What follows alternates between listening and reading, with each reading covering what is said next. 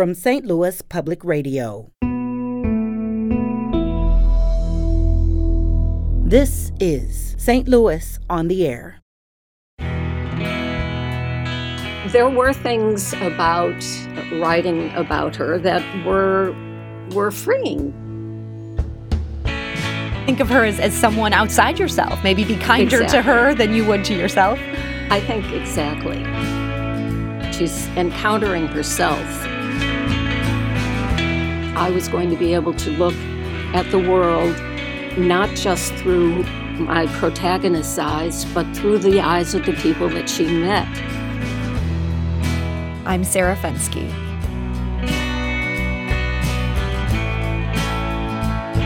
Margaret Hermes began writing her new novel 39 years ago. She was a new divorcee traveling in Europe when she wrote the first chapter of a novel about a new divorcee traveling in Europe. Now, she hastens to add that the main character wasn't really her.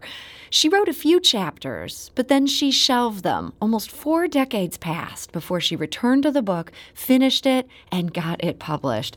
The book is called The Opposite of Chance, and joining us today to talk about it is Margaret Hermes. She is a writer who grew up in Chicago and has been based in St. Louis for the past 44 years. Margaret, welcome. Thank you. Very happy to be here. So, Margaret, your novel is about a woman named Betsy. What do we know about her as the story begins?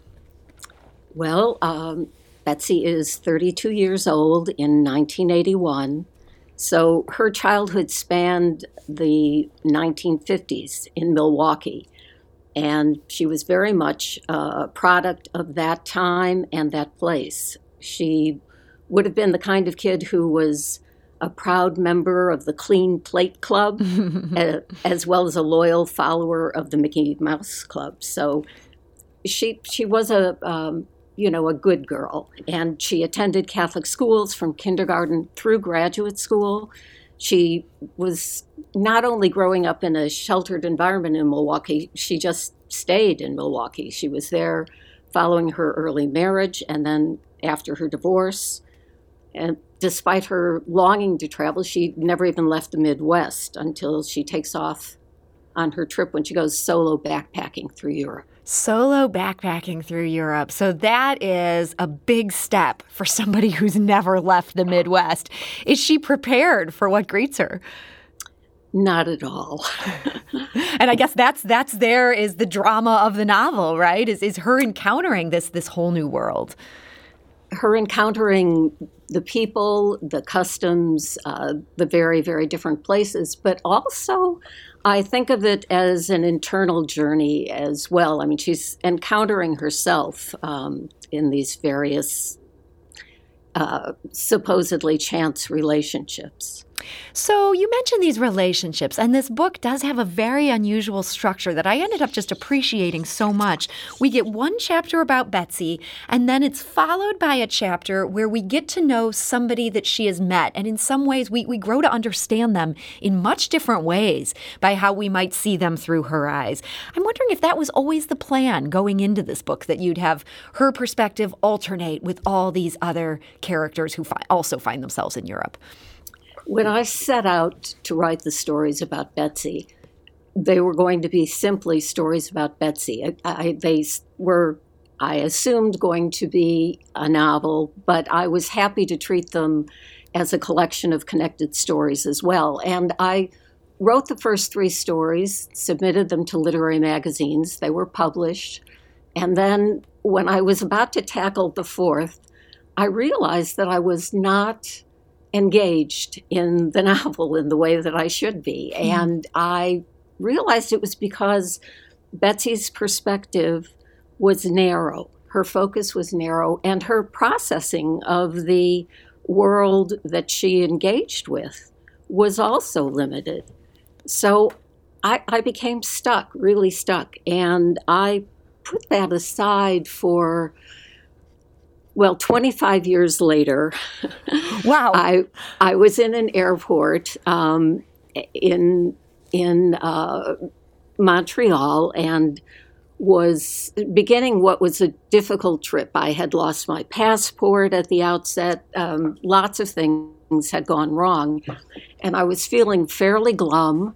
And I was sitting in this airport when this startlingly handsome Muslim man came and said his prayers. And I watched him intently. I, I really, at the time, felt I had never seen anyone so gorgeous. I was transfixed. And what I was very much aware of was that he had his hair very badly dyed at some point and it, and the gray was growing out. Hmm. And for some reason, um, for which I'm grateful, I have no idea why, but this man stuck in my brain, and I would periodically think about him and think about writing about him. And one day, when I went back to the idea of tackling the Betsy stories, something really clicked, and I thought this man was going to be my entry back into those stories. I was going to be able to look at the world not just through my protagonist's eyes, but through the eyes of the people that she met. And that gave me the structure. And this does end up becoming such a wonderful story in this novel. You sort of draw on imagining um, this man's world, and, and we see the world through his eyes. But that can be such a tightrope act for an author that you're not just writing about um, the world through the perspective of a Midwestern woman. You're now doing this through somebody who has such a different background than yourself. Did you have some trepidation uh, beginning to, to write about this man? Great trepidation. I, in fact, spent months. Um, I, I, I, can't even begin to tell you how much time I spent in research on this book, but I certainly read as much as I could about um, making a pilgrimage to Mecca. And in doing that, um, I, I was you know, really concerned, of course, with trying to represent the, the trappings, the visuals, to put it in that kind of a context, which wouldn't, I thought, be familiar to many readers. But also, I, I had to really work to try and get a picture of the religious aspects of it and, and the, the, the exteriors, but also the internal spiritual journey that this man was on. So I was very, very trepidatious. And finally, um, after having written it uh, and coming close to the publication of the novel, I did approach three um, Bosnian Muslim friends and had them go over it with a fine tooth comb and was really relieved. Um, mm. I, they they did find one thing that uh, I was very happy that they noted that I needed to change. Ah, so you did make a, a, change based on it, but it sounds like all that research did pay off. Like for the most part, um, this was something that rang true to them. Very, very much so. Um, I I was really heartened by their response. So you mentioned all the research that went into this, and that was very clear to me reading this book. And I wouldn't say that this is the most obvious thing. This isn't what will strike people maybe when they first read it. It's it's a great yarn. You can follow it just like a story. But I kept thinking, wow, like she knows so much about what life would have been like uh, for an Irish man living in, in 1981, which is again, this is something that, that's different from your worldview. Is is this part of why, even after you picked this book up 25 years later, there were years before you were ready to submit this to a publisher? No, that's exactly true. Um, that that and I have to say that I also during those years I was spending a lot of time uh, working on environmental issues. So I would take time off from the book and and devote myself to my other uh, hobby. But um, the the thing about the research was that sometimes it just became overwhelming. I, I particularly, uh, the research that I did on the Irish hunger strike and Bobby Sands. Mm. The, the book would have been 30 pages longer if my editor hadn't um, put his put his red pen to the he had to, to pull that page. back a bit he he really did i was i was turning it into um, a, a, history textbook or a, or a dissertation it, uh, the novel was definitely suffering from my um, overwhelmingly uh, methodical research I, I, even was including um, bits and pieces from Bobby Sands's diaries, songs, poems. I, I went too far. So you went all in on the troubles. I mean, this was it, it is certainly a great, huge subject. I can see how you were so attracted to it. Was it hard then to follow your editor's lead and, and prune that back? You know, yes, it was. But I, I knew I knew he was right. Um, we, we didn't always agree on on things. we the editing process for us, I think, was a, a continuing negotiation. But he was absolutely right uh, about uh, my uh, toning toning down the chapter that that would have been tantamount to four other chapters in the novel. We're talking today to the author Margaret Hermes. Her new book is The Opposite of Chance. This was a book that was four decades in gestation, tells the story of a Midwestern woman who sees her eyes open, and, and we meet a number of other characters along the way as she travels through Europe.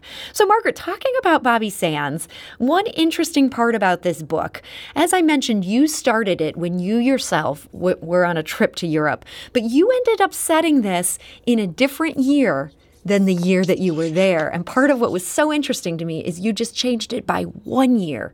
This isn't a big enough change that you wanted to introduce new technology or the world had changed in dramatic ways. What made you shift that timeline? Well, be, because you're you're absolutely right. It was the um, hunger strike was a big reason for that, but there were also there were also other things going on in the United States and in Europe. There there was the um, the marriage of uh, Diana and Charles, which figured uh, more prominently in my manuscript than it did in the uh, final book. There were things like the uh, baseball strike in the United States, all, all sorts of things that I felt would help the reader to set it in time much more than occurred in 1982 but also in in the the fact of the um, the hunger strike and Bobby Sands, I mean that was material that I really wanted to use, and 1982 would have been not the right year for that. So mm. I, I did take the liberty of changing the year, but I also wanted to keep it very much close to the time in which I had taken my own trip because I took, as a person traveling alone often does, extensive notes. I actually had notebooks filled with things with wonderful descriptions, I thought, um, that I used in the novel, but also with details like uh, train schedules and even the contents of museums. Hmm. So I was able to really rely on my notes from that trip that I had taken a year after the setting. And so we, we know the notes came in handy and the era came in handy. I'm wondering how much Betsy as a character draws on you. Certainly on paper, in a one sentence description, it seems like Betsy is you. But you've said that's not the case. Uh, well, I think it's not. Um, uh, for, for one thing, I, I um, Betsy, a big part of Betsy's experience um, as a traveler is her childlessness. Um, and I, in fact, had two young children at the time. Wow. Um, you were able to do this kind of trip. Um, you didn't take the children, obviously. I did not. Um, and that's another story for another time. sure. But that is but, a big difference. I mean, certainly this is something that Betsy, the fictional character, has grappled with in her marriage is, is right. the childlessness. Right. And, and that is a huge theme. Um, and I I think uh, there were many ways in which I felt I was dissimilar from the character, and because of that, I think I had a real um, affection for her. you were able to um, think of her as, as someone outside yourself, maybe be kinder exactly. to her than you would to yourself. I think exactly. I mean, she's she is clearly flawed, um, and as are we all. But there were things about writing about her that were were freeing for for me as a as a person as well. Um, the very fact that, from my perspective, Betsy, a big part of her journey was learning to trust, and I found that it's sort of understood that when someone has gone through a divorce um, there's often uh, trust issues that one feels for the opposite gender. Mm-hmm. And yet, in my mind, um, the, the biggest trust issues that one has to deal with following a divorce is learning how to trust yourself, hmm. learning how to trust your own judgment, um, not, not feeling um, that one is a victim, but that one is a, an active participant in one's own life. Mm-hmm. Do you feel like your trip to Europe um, that you took after your divorce helped you come to terms with, with some of those same issues? Well, I, I think it did. It gave me um, a lot of distance from my particular situation, and I, it also opened me up to so many things. I mean, in, including you know friendships that carried on over time. Um, that you know that stemmed from that trip.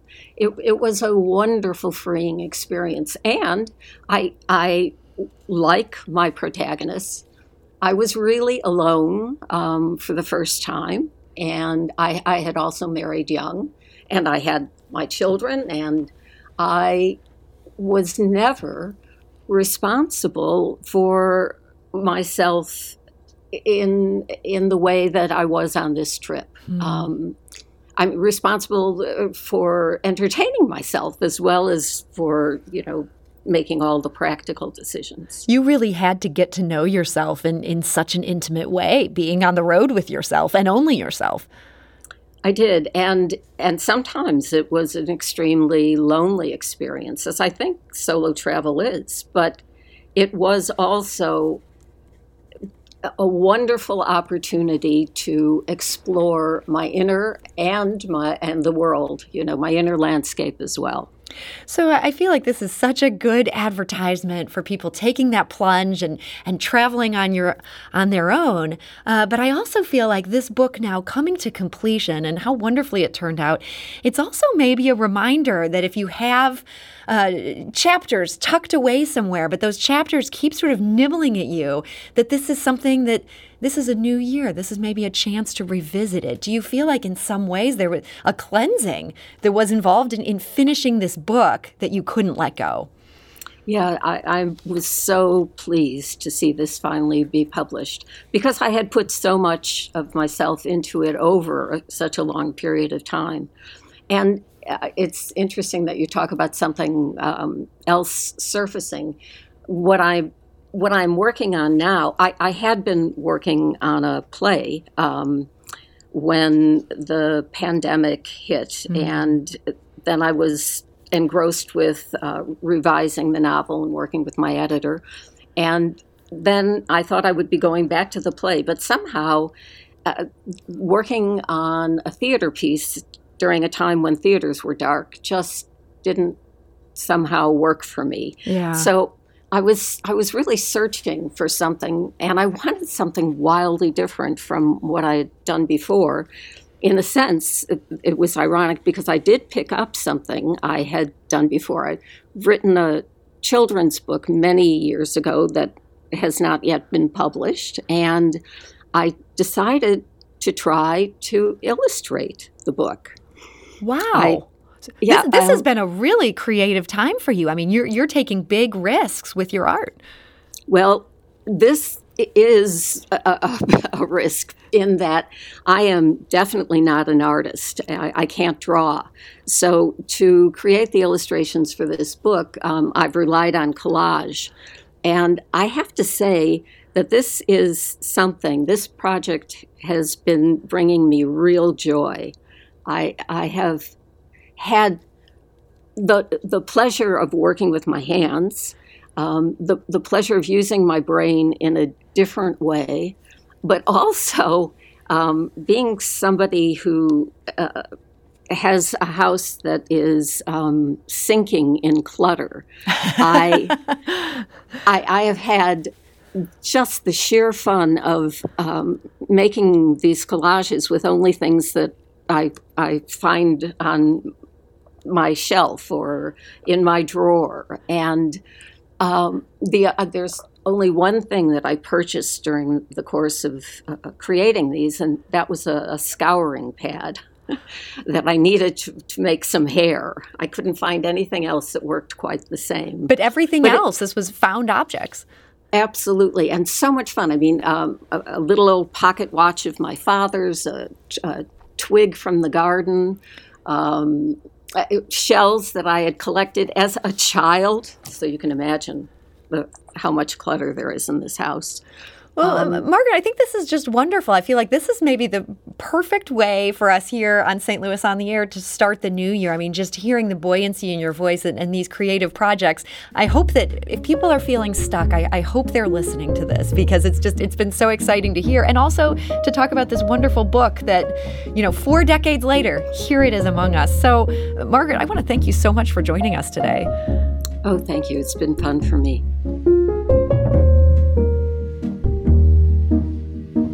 This episode was produced by Sarah Fenske, with audio engineering by Aaron Doerr and production assistance from Jane Mather Glass. It was mixed and edited by Jane. Our executive producer is Alex Heuer. St. Louis on the Air is a production of St. Louis Public Radio. Understanding starts here. If you learned something new from today's episode, consider leaving us a review and rating on Apple Podcasts on the App Store. It's the easiest way to help people discover our show. We appreciate it. Thank you. St. Louis Public Radio is a member supported service of the University of Missouri St. Louis.